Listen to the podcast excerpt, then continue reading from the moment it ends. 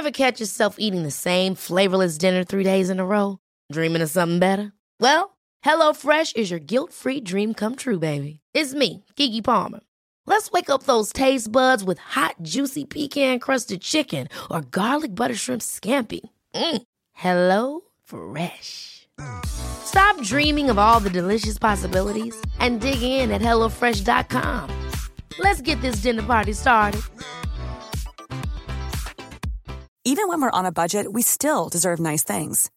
Quince is a place to scoop up stunning high end goods for 50 to 80% less than similar brands.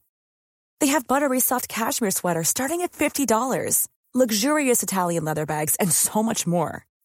Plus, Quince only works with factories that use safe, ethical, and responsible manufacturing. Get the high-end goods you'll love without the high price tag with Quince. Go to quince.com/style for free shipping and 365-day returns. I'm Sandra, and I'm just the professional your small business was looking for. But you didn't hire me because you didn't use LinkedIn Jobs. LinkedIn has professionals you can't find anywhere else, including those who aren't actively looking for a new job but might be open to the perfect role, like me. In a given month, over 70% of LinkedIn users don't visit other leading job sites. So if you're not looking on LinkedIn, you'll miss out on great candidates like Sandra. Start hiring professionals like a professional. Post your free job on linkedin.com/achieve slash achieve today. Hello, guys and girls. The program you are about to hear will be both fun and educational, but it is not a substitute for medical advice. Although we are doctors, we are not your doctors.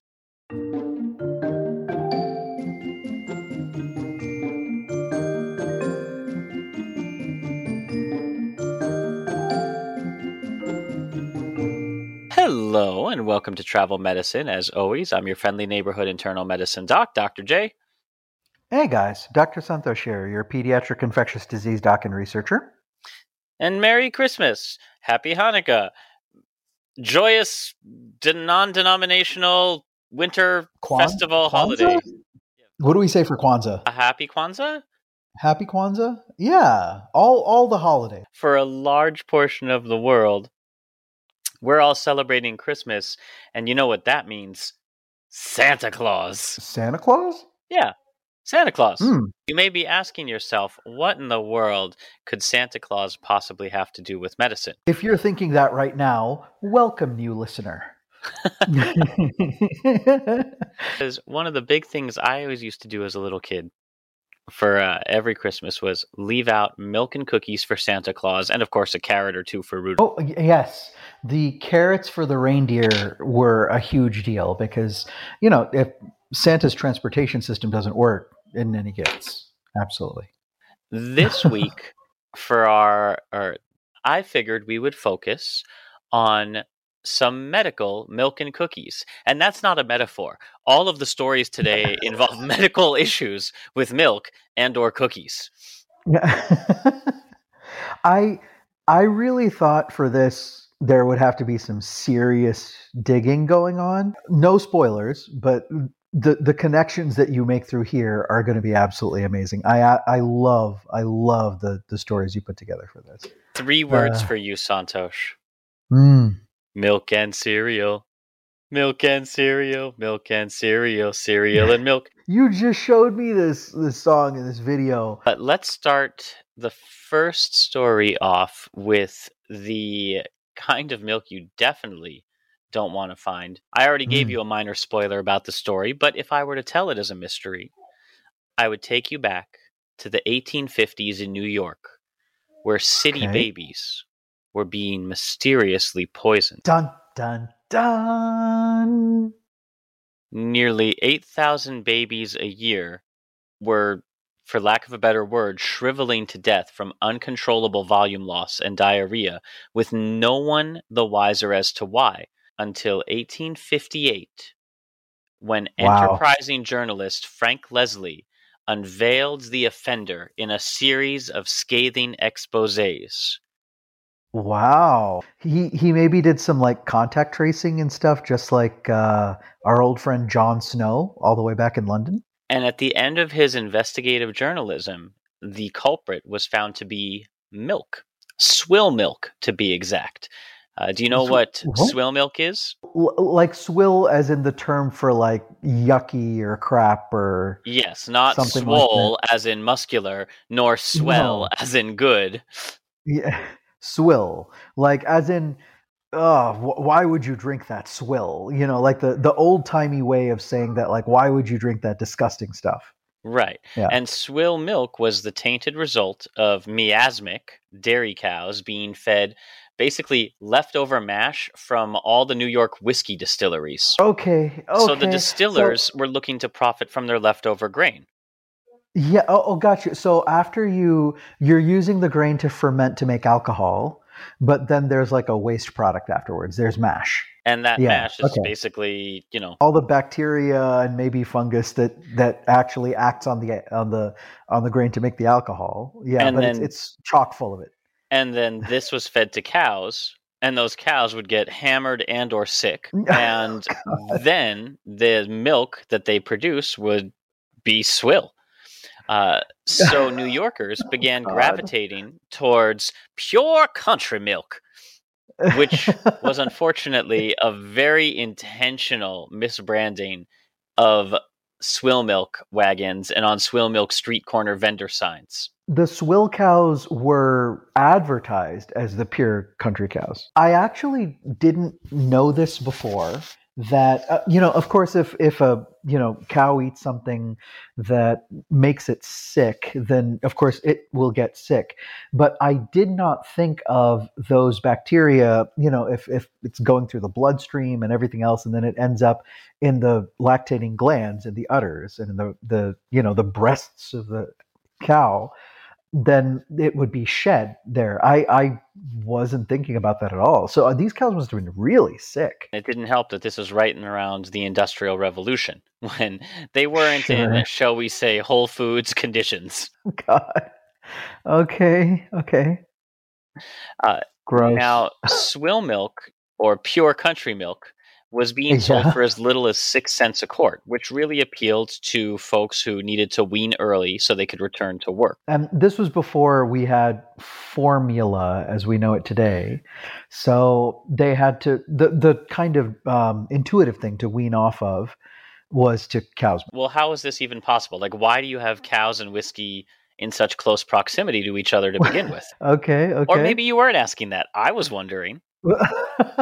well, I I mean I'm thinking that so the idea must be that like distilleries are fairly close by to farms, right? Because you you basically you have to take no, not even close. No, not even close. okay. Because here's the thing: bringing milk into downtown Manhattan from rural farms in Orange and Westchester counties opened up the potential for it to spoil within the Uh-huh. confines of a rail car. You know, pasteurization hadn't really been invented yet. Louis Louis had to come around a little bit. It was coming. It was coming, but it wasn't quite Yeah. there yet. Uh, having Sure. pure milk, having pure milk dairies in urban areas as opposed to rural farms wasn't really a feasible option. And, you know, New York didn't exactly have an abundance of grazing pasture. So instead, distillers would attach metal sheds to their facilities and pipe in their hot cereal byproduct. They basically looked at all their crud and said, we're going to import cows to eat our waste. Oh, gotcha. Okay, okay, okay, okay. Th- this was an incidental byproduct of all of this. Yeah, and so it, well, the distillers were like, "Look, we can make money off our waste and produce milk in the city, out competing these rural farmers." And the swill cows Okay. produced, you know, between five and twenty-five times more milk than their grass-fed counterparts, probably because you know their kidneys were slowly shutting down. Mm, so, oh, and uh, well, but it may have something to do with what whatever was in the mash anyway as well. Well, you're a Star Wars fan, right? The Sure. resulting the resulting liquid that came out of these swill cows was thin and had Was- a bluish tint. blue. so in order to make it in order to make it look white like pure country milk they added chalk flour eggs plaster of paris all these things to increase the color and Plaster of consistency Paris? hmm You do this- like like spackle, like the the stuff that you cover your wall with. Yep. Ugh. It's just crazy. Oh, and by the way, I, I'm I'm making these noises and everything, fully cognizant that you know. But what was this? The 1800s. So, like in, in a couple of hundred years from now, they're probably going to look back at us and uh, what were they doing? So I, you know, I fully acknowledge that there's going to be stuff on, in our day and age that has the same, or, well, or, or creates in same keeping reaction for in our keeping futures. with the uh, rules and regulations of the time, folks who were opposed to Frank Leslie publishing this article that revealed this is what whiskey distillers were doing, his milk for you know quite a while after was left at his door as a mix of milk and pus. Oh, gross, dude. So you know what he did? He took it to a scientist and had it examined for the bacteria in it, and then published a piece on that. Oh, okay. Oh, so if he wasn't ordering milk from those farms, he may have never found out. Like if if he was going. Well, no, no, no, no. This was like- what they did to get revenge on him. They said, "Oh yeah, you think milk is so bad? We're going to deliver you the worst of the worst." And he said, "Oh yeah, well I'm taking this to the papers." And he had it examined, Oh. and then basically did the got milk ads of his day, such as "What kind of milk do you know what your kids are drinking?" And and in true like TikTok or Twitter burn fashion, he would publish precise maps depicting the street corners where swill milk was sold and where it was Okay. produced. oh, oh, he doxed them. Mm-hmm. He uh, industrial age doxed them. Essentially, the the tug of war scandal between cheap Yeah. manufactured foods and natural healthy variations led Sure. to the association of multiple milk safety commissions. The next part of that is when you think of milk, what is it usually in? Like, what's the container for milk? Uh, nowadays, um, some sort of paper product, uh, like a carton. Um, it can be in plastic, like a jug, or uh, I kind of miss this, and I think it's still available in many parts of the world, including Canada. The Do you remember the milk bag, the plastic bag? Mm-hmm. So you had to buy a separate container, and you'd put it in, and you'd snip the corner. Um, and it actually reduced waste quite a bit. So yeah, um, paper, plastic, by and large. yeah. Um, and even further back, glass. Now, Oh yeah, this is the old the milkman. Yeah. Which Yeah. no one, I, I almost guarantee you, certainly no one listening to this podcast has seen, although a few of our uh, my more mature listeners may remember. Yeah. and uh, there was also well, well he, because he was the visitor door to door, right? Um, so he was the equivalent of the you know oh the salacious story you know the way that we have maybe nowadays about like the ups guy you know kind of uh, oh just leave the delivery back here young man you know type thing Right. So early the- early sexy time fantasies of the day, I'm sure.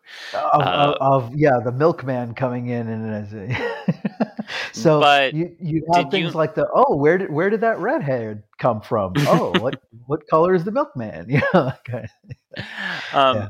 But did you know that the whole idea of putting milk in bottles was directly the result of a medical decision? uh no i would have thought that it was well because they didn't have the same kind of paper products you know back at that time and and of course plastics were you know no nowhere in sight. Glass does make a good amount of sense in terms of it's clean and um, you know it's transparent so you can actually see what's in there. Oh, Um, what did you think the milkman delivered milk in before? Like that he just led the cow around town like some sort of primitive taco truck? well, that can happen, but I mean, there for the longest time, you know, you were talking about the bucket uh, in our previous story. That would often be just the delivery method. Is that um, you'd either take the bucket to the farm, or you'd get delivered a bucket that you'd have to return like the next day. yeah. So. Yeah. one of the very first glass milk bottles, you know, remember we're Mhm. in the same late 1850s was this whole period of scare about swill milk and infant mortality that was proved but never really acted upon because the main people exposing it were uh, advocating temperance. They're like, don't drink whiskey. because it's destroying milk. And people are like, but I like whiskey. Why not just tell me to not drink milk or not give my kids milk? I'm not giving up my alcohol. Decades later, uh-huh. in the 1880s, Dr. Henry Thatcher, after seeing a milkman making deliveries from an open bucket into which a right. child's filthy rag doll had accidentally fallen. Gross. yeah, because there was no lid on the damn thing. Mm-hmm. Remember, I think. Mm-hmm. Well, the other issue was that, aside from the lid, is that you were basically, I think, for the week, you were dispensing from this giant bucket, and so the the amount of stuff that could like fall in, fall out, and was just awful.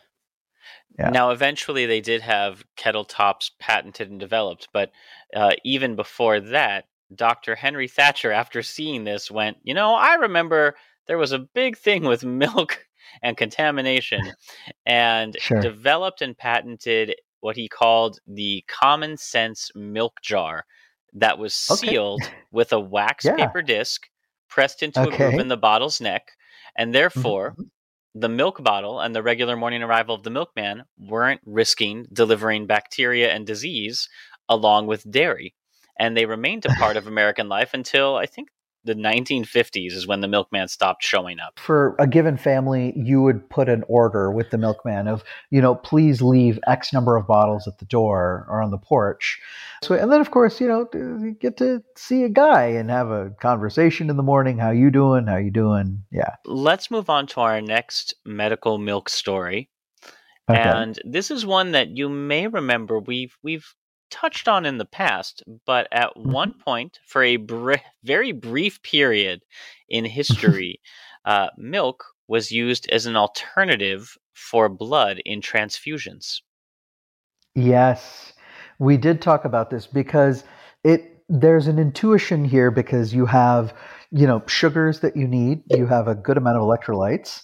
Um, and then you have the proteins, which work well as an osmotic component um, you know, so that you don't the the fluid basically doesn't leak out of your capillaries and stuff. So it makes sense in a way, um, but yeah, there there's a good few reasons why it wasn't very successful. Well, let's let's talk a little bit about it in some more detail. So we're again around the 1880s, so same rough time period, last quarter of the 19th century, of swill milk and common sense mm. milk jars. And at the same time, there was a lot of dissatisfaction with blood transfusions for a lot of the same reasons there's dissatisfaction with vaccinations now. Yeah. Uh, well, to be fair, we didn't have all of the protections and screenings that we have now. So there was quite a bit of danger associated with um, blood transfusions. Um, but yeah, you're right, Josh. There was still superstitions in some cases, but you know, weird kind of thing is like, oh, you know, it's a life saving thing in a lot of cases, and people would shy away for well, nonsense reasons. People were by and large becoming frustrated and discouraged with blood as a transfusion product, and effective substitutes were sought. And the first attempt was in, of all places, Canada in 1854, the transfusion of cow's milk. Uh, oh, okay. However, however, it achieved its greatest popularity in the U.S. Uh, throughout for about a two-year period, 1878 to 1880, where people attempted to transfuse okay. milk from cows, goats, and yes, even humans. How do you transfuse oh, milk from a human? Carefully. um, well, I'm I'm assuming you'd harvest like you, you wouldn't take it straight out of the breast. Like you'd you'd harvest the You'd you'd milk you know into a container. You'd harvest from the breast. Yeah, well, and I then transfuse. You, I'm not, I can't say that you milk a woman. Can you say you, you, you pump? You pump, and then you you have uh, a, you have a bottle. We're going to have to look into this for future episodes. What kind of breast pumps were available in the 1800s?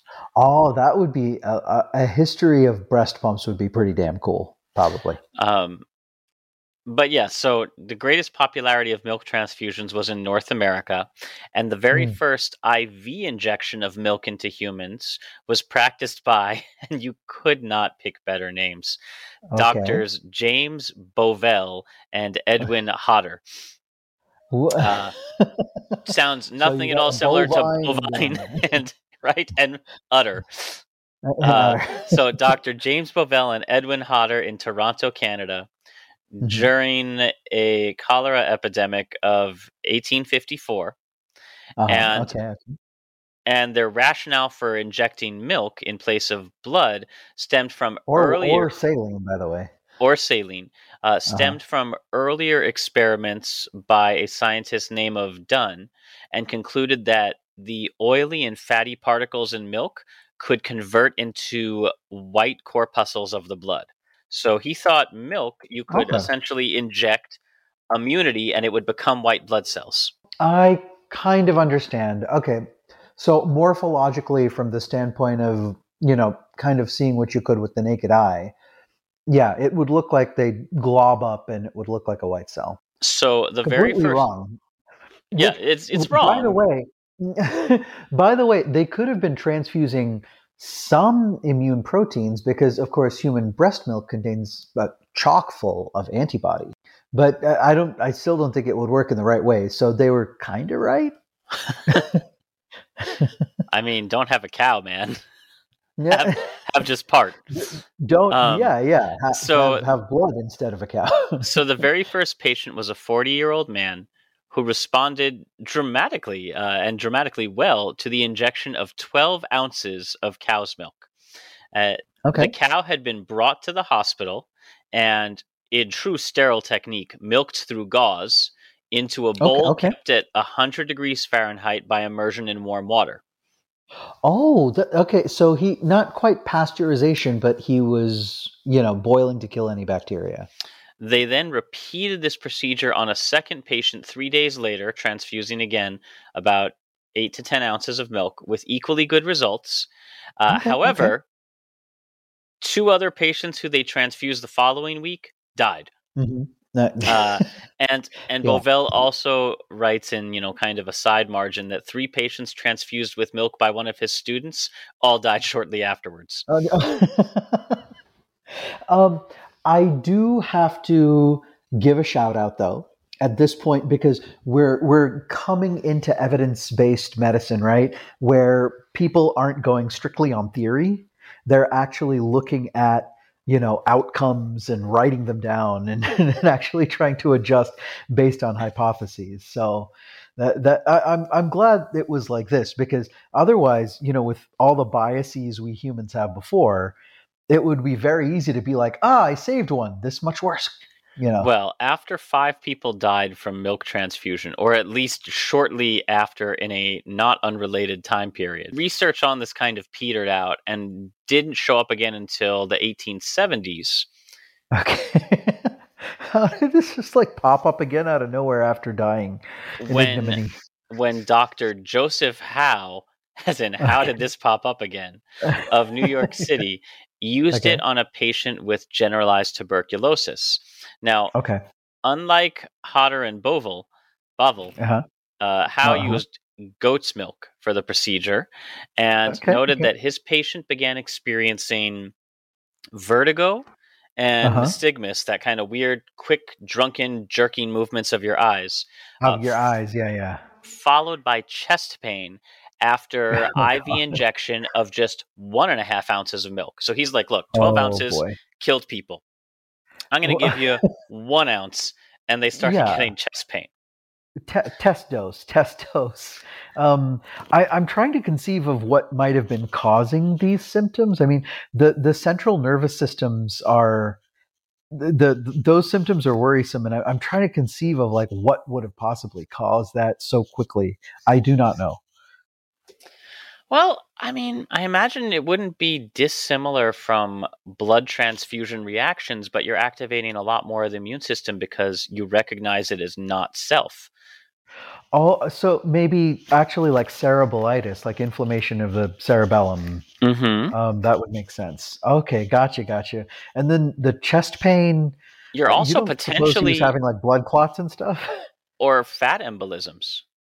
Or fat embolisms. That would make a ton of sense. Absolutely. So clogging off the blood vessels that go to the lungs and and causing that pain, or maybe even the the coronaries in the heart. Um, yeah, not to mention the induced or indirect vasculitis you're getting from introducing foreign bodies directly into the bloodstream. Like, they may not be bacteria. It would be Sure. almost like a sterile, you know, we see in urine sometimes a sterile pyuria where there's a lot of white blood White cells, but no actual bacteria. This would be similar thing where the immune system's activated even though there's nothing actively attacking, just foreign bodies. Right. Just just sensing foreign proteins and fats and just going, this shouldn't be here. Uh, so later in the day, the, that patient manifested similar symptoms again, dizziness and chest pain after getting three more ounces of goat's milk, which had been left Okay. at room temperature instead of cold or warm or whatever he did the first time. And All right. uh, Howe observed that, notwithstanding the fact that the patient thought himself benefited, I am of the opinion it had no effect. Uh, so the patient said, You know what? This milk stuff you injected that caused me chest pain and dizziness and all these side effects, I think it's working. And Howe said, No, sir, it is not. And the patient said, No, no, I'm feeling much better and died the following day. Oh no. well, I mean, he was probably feeling better from when he was actively having chest pain. Yeah. You know, so look, you can lead a person to water, but you can't transfuse them with milk. Um, so shortly sure the thereafter, shortly thereafter, Howe repeated the procedure on a second patient who was already terminally ill, so he's at least trying to cover his bases with Sure. tuberculosis. And Sure. again, the Okay. patient had uh, nystagmus and chest pain during the transfusion. Um, Okay. and he kept using it. He gave it uh, in before a large audience in Charity Hospital to a woman with pulmonary tuberculosis, and this Okay. time he said maybe it's the transportation or I'm bringing it from too far out. So a goat was brought into the room, milked So through. thinking like it, it got spoiled on the way there or something. Mhm. Like I needed to be fresh. Okay. Yeah, he wanted That's- the that's- freshest milk possible. Sure. Milked through carbolized gauze, which is kind of like dropping it through a disinfecting Clorox wipe. Sure. Okay. Okay. Okay. and gave it to the patient four ounces. Now, although she did have a few spasmodic respirations, she seemed to Okay. improve at the conclusion. And that was sort of where he stopped. He's like, listen, mm, this one didn't die. I'm calling it a day. let's let's not go any further. Sure. Absolutely. Yeah. Okay. Hmm Uh, Okay. But well, well, we'll come back to him in a moment. So that was 1878. Uh, however, the most outspoken advocate of milk transfusion was a Dr. T.G. Thomas, also in New York Okay. City. So a lot of this was in New Mhm. York. A lot of lot of milk related health issues in New York. Right. And in 1875, he transfused cow's milk for uterine hemorrhage. And, oh, okay. Okay. Gotcha. Gotcha. Okay. And uh, a- any thoughts as to how that might go, Santosh? Uh, twitching, nystagmus, Yeah. chest pain, death. So, well, not death. After six ounces of milk had been administered, she felt like her head felt Whoa. like bursting, Okay. and then developed Okay. tachycardia and high fever, but did end up experiencing some improvement later in the succeeding week. So, Ugh. Well, probably because she was just, you know, she had stopped bleeding and her, her her bone marrow was just making red cells. Yeah. Okay. so he did this on seven or eight patients over the next couple of years, and his rationale was that milk is more like chyle, uh, not the kid from South Park. no, not not that. This is C H Y L E. Yeah. yeah, and Santosh, why don't you tell us what chyle is? Uh, so chyle is kind of a uh, a byproduct of um, when your body gets filtered through your lymphatic system. Um, the end uh, role, you know, kind of end point for it is a big lymphatic uh, vessel called the thoracic duct, which hooks up on the left side of your body um, before it goes into the vena cava into one of your big veins. That material, okay, when your lymph uh, system cleans up everything and clears everything out, you've got some living white cells, some dead cells, debris from you know bacteria and everything else that your immune system has kind of cleared up through the lymphatic system and for because there's so much cellular debris and material you have large amounts of um, fat and cholesterol from the cell membranes. So it's kind of a to actually see it is like a brownie sludgy thing, but because it's the the parts of the you know your your blood that contains all your immune components it also has a bunch of white cells antibodies and fat. and so in that sense from the components it's not inconceivable to think why milk was thought to be a potential substitute for blood yeah, it, no, it, it does make sense. You've got, you know, largely, um, uh, you know, water, and in that suspension, you've got, just like you said, fats, proteins. You do have antibodies, um, specifically in proteins, those antibodies. And then you have some electrolytes. You have sodium and potassium. So, yeah, it, intuitively, you're right. It, it makes sense. So, after Bovell and Hodder had done cow milk and Howe had done goat milk and T.G. Thomas had tried cow milk, near the end of this period of milk transfusion popularity, when people were starting to realize, no, we probably should just stick to what started in the arteries and veins and not yeah. uh, add anything else. Ryan Reynolds here from Mint Mobile. With the price of just about everything going up during inflation, we thought we'd bring our prices down. So to help us, we brought in a reverse auctioneer, which is apparently a thing. Mint Mobile unlimited premium wireless. Have to get 30, 30, bit to get 30, bit to get 20, 20, 20, bit to get 20, 20, bit to get 15, 15, 15, 15 just 15 bucks a month. So, Give it a try at mintmobile.com/switch. slash $45 up front for 3 months plus taxes and fees. Promo for new customers for limited time. Unlimited more than 40 gigabytes per month slows. Full terms at mintmobile.com. Ever catch yourself eating the same flavorless dinner 3 days in a row, dreaming of something better? Well, HelloFresh is your guilt-free dream come true, baby. It's me, Keke Palmer. Let's wake up those taste buds with hot, juicy pecan crusted chicken or garlic butter shrimp scampi. Mm. Hello Fresh. Stop dreaming of all the delicious possibilities and dig in at HelloFresh.com. Let's get this dinner party started.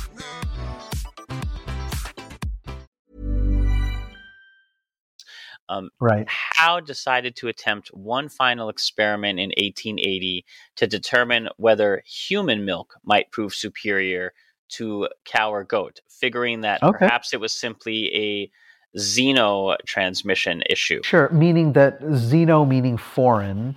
So the you know proteins and everything that are in there are too foreign, and the body recognizes it as foreign and attacks it. Sure.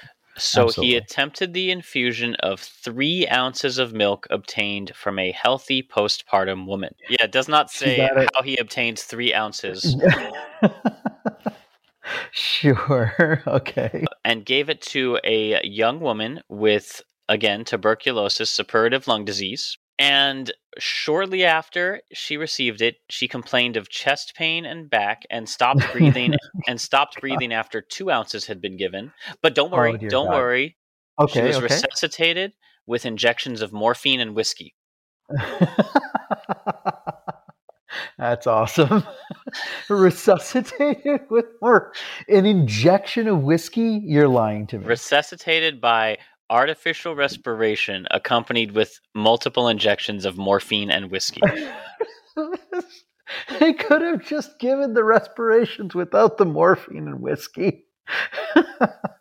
oh my gosh injecting alcohol like that straight into your vein i'm i'm i hope she was passed out because that must have burned like fire um, maybe that's what they used course, to resuscitate her oh maybe that will ah, don't do that. The morphine, of course, being a sedative, would act against you know any kind of resuscitation effort. So it's a not it's a small miracle that that poor woman woke back up. It speaks to her uh, resilience. Uh, after after this uh, failed result, Howe concluded that human milk was no more suitable for transfusion than any other dairy producing creature and enthusiasm Yay. and yeah. enthusiasm for this quickly waned. this sounds not like it was incredibly niche, but it sounds like there were like a few champions of this that lasted for a little bit of a while. But perhaps, and I, I don't have anything to back this up right here, but um, you know, perhaps it wasn't you know super widely accepted, and maybe there were quite a few like critics. uh, it, however. Okay the 1850s is not the only time people have attempted to use milk as a medical solution for something. In fact, it's still okay. being done today, although in a much different context. We're no longer trying to transfuse milk. We are, however, yeah. baking it and giving it as a form of oral immunotherapy. Oh, okay, okay. So for those people who are allergic to milk, um, this would be uh, desensitization. Yeah. So, well, clinical studies have shown that a majority of milk and egg allergic children can tolerate these allergens when they have been modified to baked form. Okay, gotcha. And there have been okay. immunologic changes, although this is way more up your study or way more up yes. your alley. Yeah. Immunologic changes reported in folks that have ingested baked milk and egg combinations that okay. can mirror those seen in food allergy immunotherapy trials, as well as the fact that these allergies tend to resolve in populations regularly ingesting baked milk and egg. Uh, so there's a couple different directions you could go with this, you know, in terms of oral food challenges. Mm-hmm. And one of the most potentially exciting outcomes is, you know, yes, you help people get over milk and egg allergies, which, as somebody who grew up with a lactose intolerance severe enough to be close to a milk allergy, let me tell you. let me tell you, it would have been real nice. well, and this is a little bit of difficulty here, Josh, because I'm so, so sorry to kind of disappoint, but this would not work on your lactose I intolerance. know. but because but for those who don't understand, what's the difference between a lactose intolerance and a true milk allergy? Sure. So, lactose intolerance is caused by the lack of the enzyme lactase in your gut. And this is actually the enzyme that breaks down the lactose sugar into its two components. It's called a disaccharide, a two sugar. And that way you can break that sugar into simple things and you can absorb it.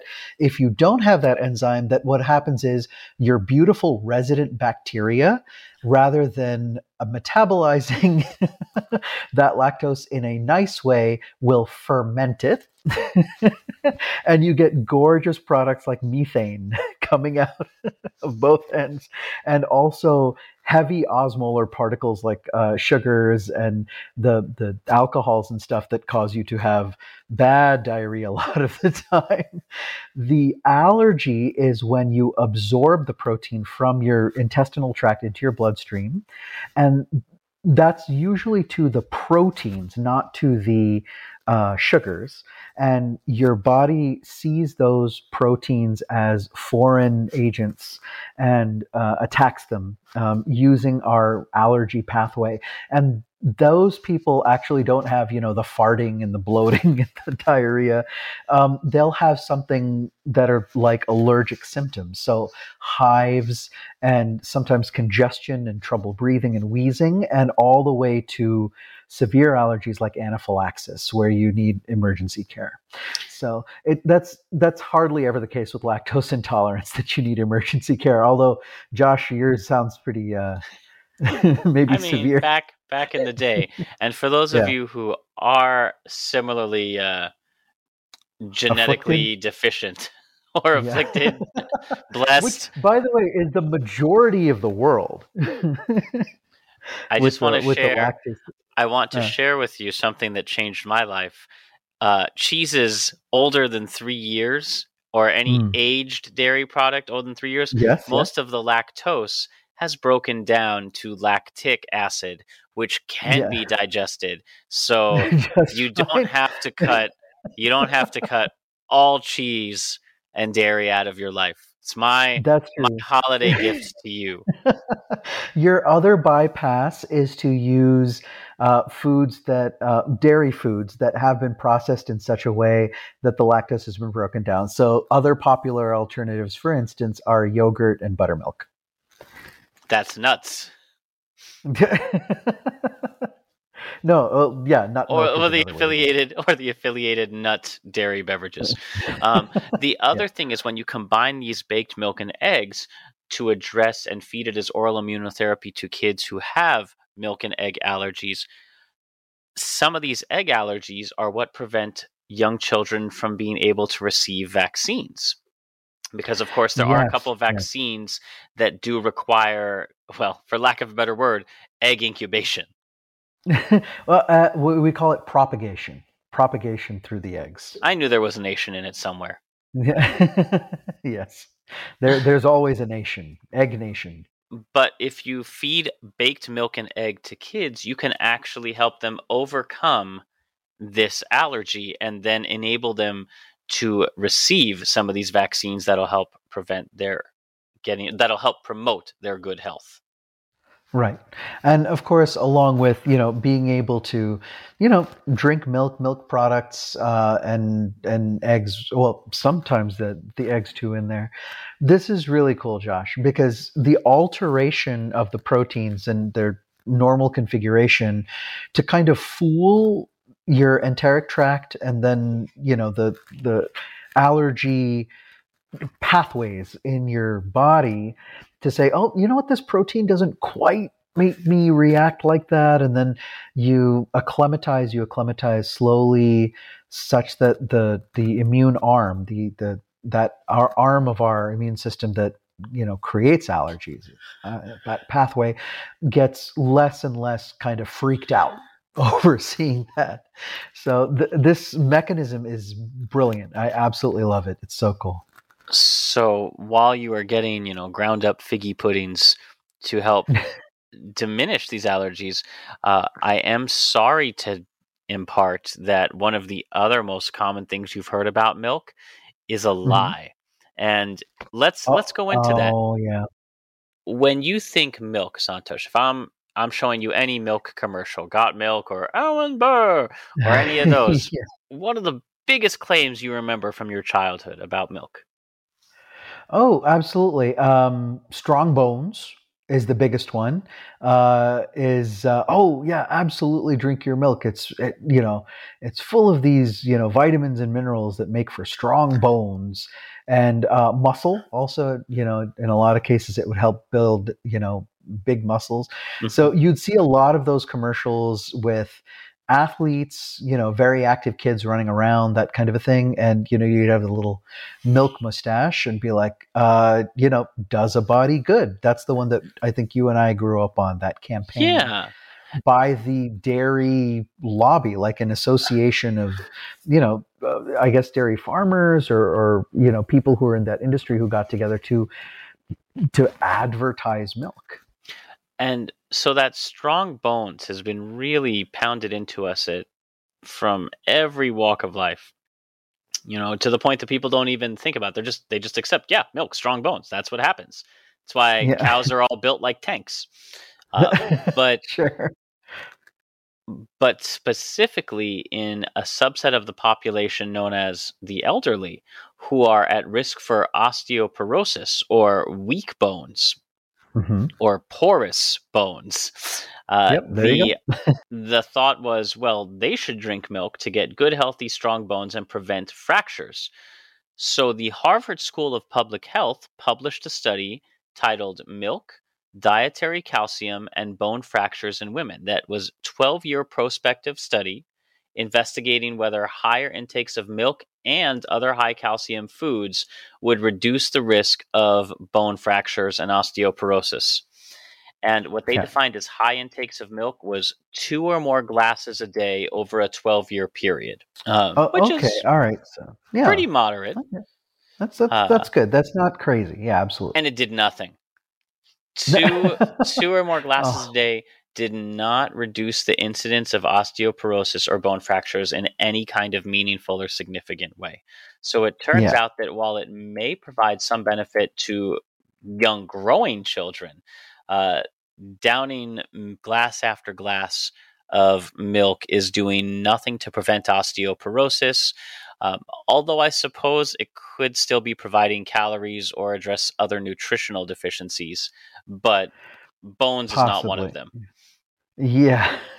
and this is another one of those things, Josh, where, um, again, it makes intuitive sense that there is a large amount of calcium, phosphorus, vitamin D in you know cow's milk which is by and large what's used in you know the western world definitely here in the united states.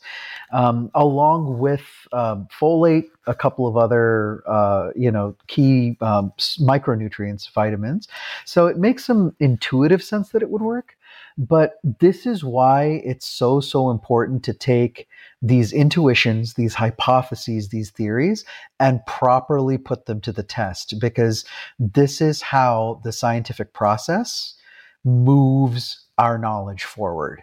And so it's super important. Now, milk is a huge part of our culture uh, in terms of, you know, here in the United States. I don't know that we'll like all of a sudden hit a light switch and be like, oh, this is what the scientific consensus is. And, you know, the, you know, the, the amount of milk we ingest or milk products will suddenly go away.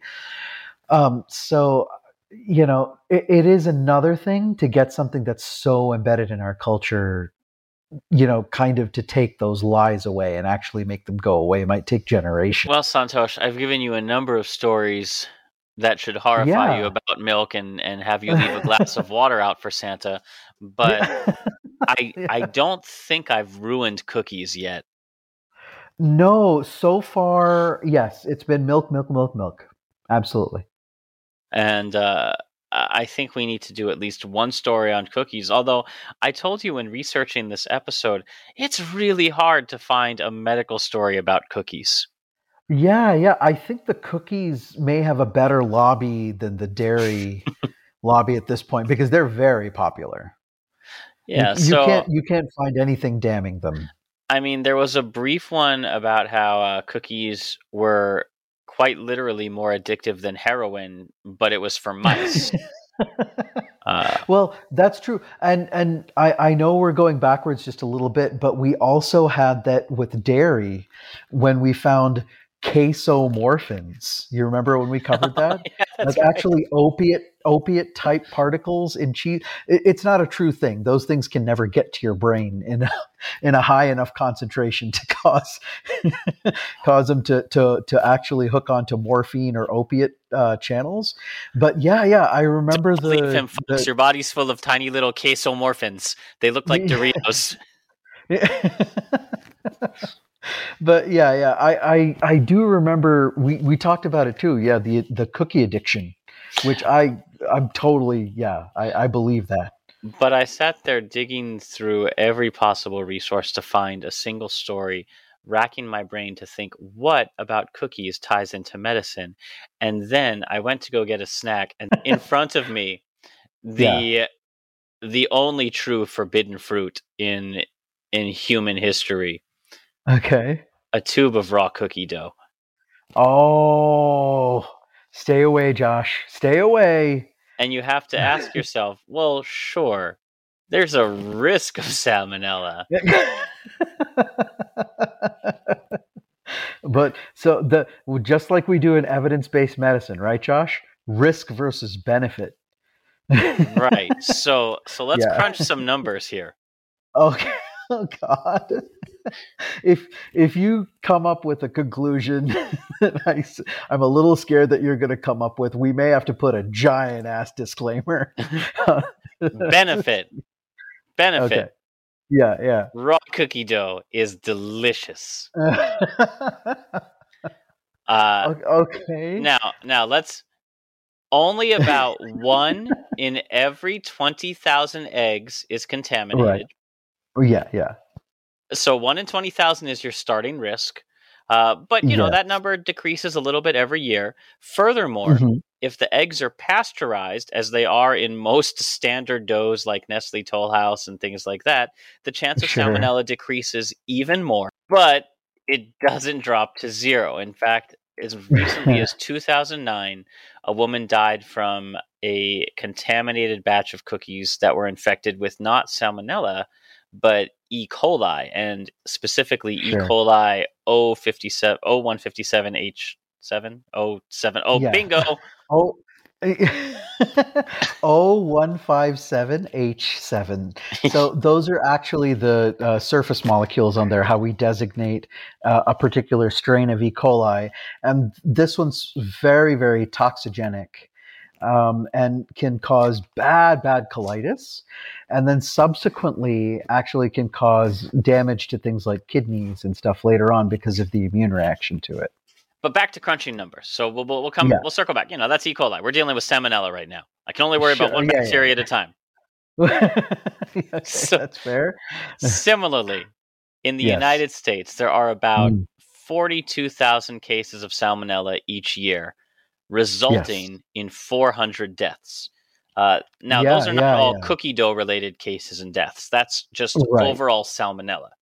Right, right. Okay. And we've already said one in 20,000 cookie dough or egg related uh, infections, but only Yeah. 400 deaths. So, I mean, I'm not, I am not advocating for any particular thing. I'm simply saying the number of cases involving Oh, raw eggs doesn't even Yeah. reach the thousands.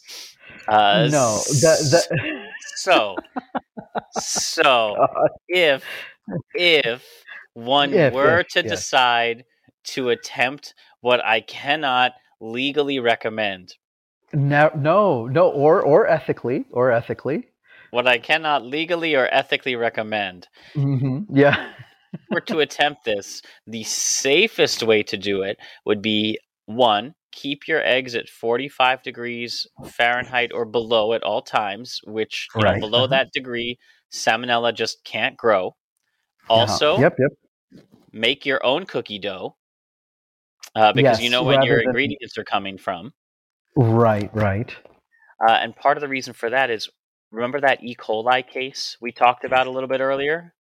hmm Yeah. That probably wasn't from the eggs, it was from the flour. Oh, that's yes, absolutely. Because when you have, of course, any kind of grain, um, you know, if there's fertilizer, well, uh, cow poop runoff kind of thing, uh, it's not part of the processing, but it's it's not really um, taken out of there as the grain is being processed. So, it, uh, if you bake with it, uh, you know, you're killing pretty much everything in there because they're not going to be able to stand that heat. You know, a 400 degree oven. But yeah, in a raw form, absolutely, it would still carry the the bacteria. Mm-hmm. Yeah. Um, so yeah, it was caused by contaminated flour. So, you know, Yeah. that's why I said ignore that E. coli. Your real risk, for the most part, again, as we're as we're playing the Vegas cookie odds, Sure, uh, sure. With with your life. the the the Keebler roulette, Uh, I just giving our money to the toll, just- paying, paying the toll house, I just think and shouting the- and shouting "Chips ahoy!" Just I'm imagining that little the Pillsbury Doughboy guy, the little hee hee guy, but just like all like looking like you know how the they that common sci-fi trope of the cute little thing, and then it all of a sudden it goes ah you get too close. Uh, I'll I'll kill you, ha ha. uh, Um, and I have to say, we hear about it all the time. The risk is there, but it is low. And I personally, I have never seen a patient with a salmonella infection from this specific type of ingestion. Usually, it's Right. from some kind of fast food or undercooked uh, meat uh, more often Yes. than not. Right. By far and away, uh, we find it in pediatrics where if a person is preparing uh, the the classic one, Josh, is raw chicken, And unfortunately, just the way that it sits in the fridge and everything else like that, there's just a high probability of enough of the bacteria sitting on the surface. And when you warm it up to cut it, uh, you know, on the cutting board and that kind of thing, on one spot, and then usually you know, it, it, doesn't come just from like eating the raw meat right then and there, but people don't wash their hands before moving to another part of the kitchen where they prepare another dish or something like that, and that bacteria gets transferred into there and so that's that's the classic uh, kind of transmission that we usually see and as a cooking tip usually having separate cutting boards for meat and vegetables is always a good idea but yes. following the 2009 e coli cookie outbreak the the great toll house of great- of 29 uh, yeah. the cookie maker did change its formula and added a written warning and also began heat treating the flour further lowering the risk. So what I'm saying, right. folks, is I'm not telling you to go out and eat raw cookie dough, but I am telling no, you the risks no. have gotten a lot less than they even used to be. So you have to decide at the end of the day when you open up that package of Oreos, do you feel lucky, punk? Well, do ya? um, I will put it out there, Josh, that I think a lot of companies have actually thrown their hands up in the air in we can't stop you kind of thing. So they there are recipes out there for edible cookie dough um, where you know just like you said, you treat the flour, you make it yourself. You usually don't even include eggs in there. Um, and Betty Crocker, um, uh, along with a few other companies that we can see, has created safe edible cookie dough because they just they just realize listen you're going to do this anyway. Let's just make sure we don't kill you. And so to, they put it right on the box yeah. to paraphrase the wonderful author terry pratchett mm. all cookie dough is edible. Some cookie dough is edible once. Yeah yeah, absolutely. But yeah, if you want it to be edible multiple times, please look for these packs. Um, eh, just like you were saying, Josh, bleached flour, you know, heavily treated, and then usually they're lacking eggs. They don't have any eggs, but um, I'm sure it tastes absolutely scrumptious. With all this in mind, perhaps those of you leaving a snack out for Santa this year may be better hmm. off mm. with carrot sticks and peanut butter. Yeah, yeah. Uh, wash them and peel them, please. Right. and we won't ruin that till next year. Although, do, should we go ahead and tell them how uh, the vitamin A in carrots will not help your vision? I said we wouldn't ruin it till next year. so that's it for this year's Christmas episode. yeah, ho, ho, ho, everybody. As always, we'd love to hear your comments, questions, and feedback. We have a brand new website. Go to it. You can interact with us, send us your questions, your thoughts, your comments, your support that is spiritual, emotional, or financial. Uh, links to do all of those are in the show notes as well as on our new website. This show is produced by me with a lot of help from Dr. Santosh and friends. Our theme music is by Rachel Leisure. And until next time, as always, happy travels happy holidays. And I guess don't eat that raw cookie dough, but think real hard about it. Okay. Stop it. Go. Bye. Bye, everybody, before we kill anybody else. Bye.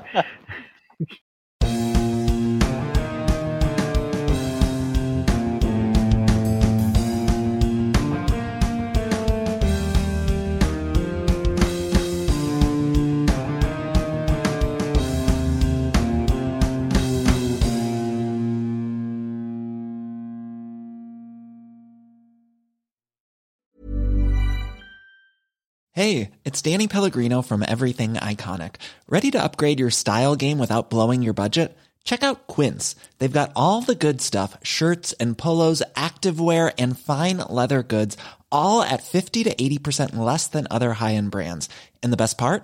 They're all about safe, ethical, and responsible manufacturing. Get that luxury vibe without the luxury price tag. Hit up quince.com slash upgrade for free shipping and 365 day returns on your next order. That's quince.com slash upgrade. Imagine the softest sheets you've ever felt. Now imagine them getting even softer over time. That's what you'll feel with Bowl and Branch's organic cotton sheets. In a recent customer survey, 96% replied that Bowl and Branch sheets get softer with every wash. Start getting your best night's sleep in these sheets that get softer and softer for years to come. Try their sheets with a 30-night guarantee. Plus, get 15% off your first order at bowlandbranch.com. Code BUTTERY. Exclusions apply. See site for details. Planning for your next trip? Elevate your travel style with Quince. Quince has all the jet setting essentials you'll want for your next getaway, like European linen, premium luggage options, buttery soft Italian leather bags, and so much more. And is all priced at 50 to 80% less than similar brands. Plus, Quince only works with factories that use safe and ethical manufacturing practices. Pack your bags with high-quality essentials you'll be wearing for vacations to come with Quince. Go to quince.com/pack for free shipping and 365-day returns.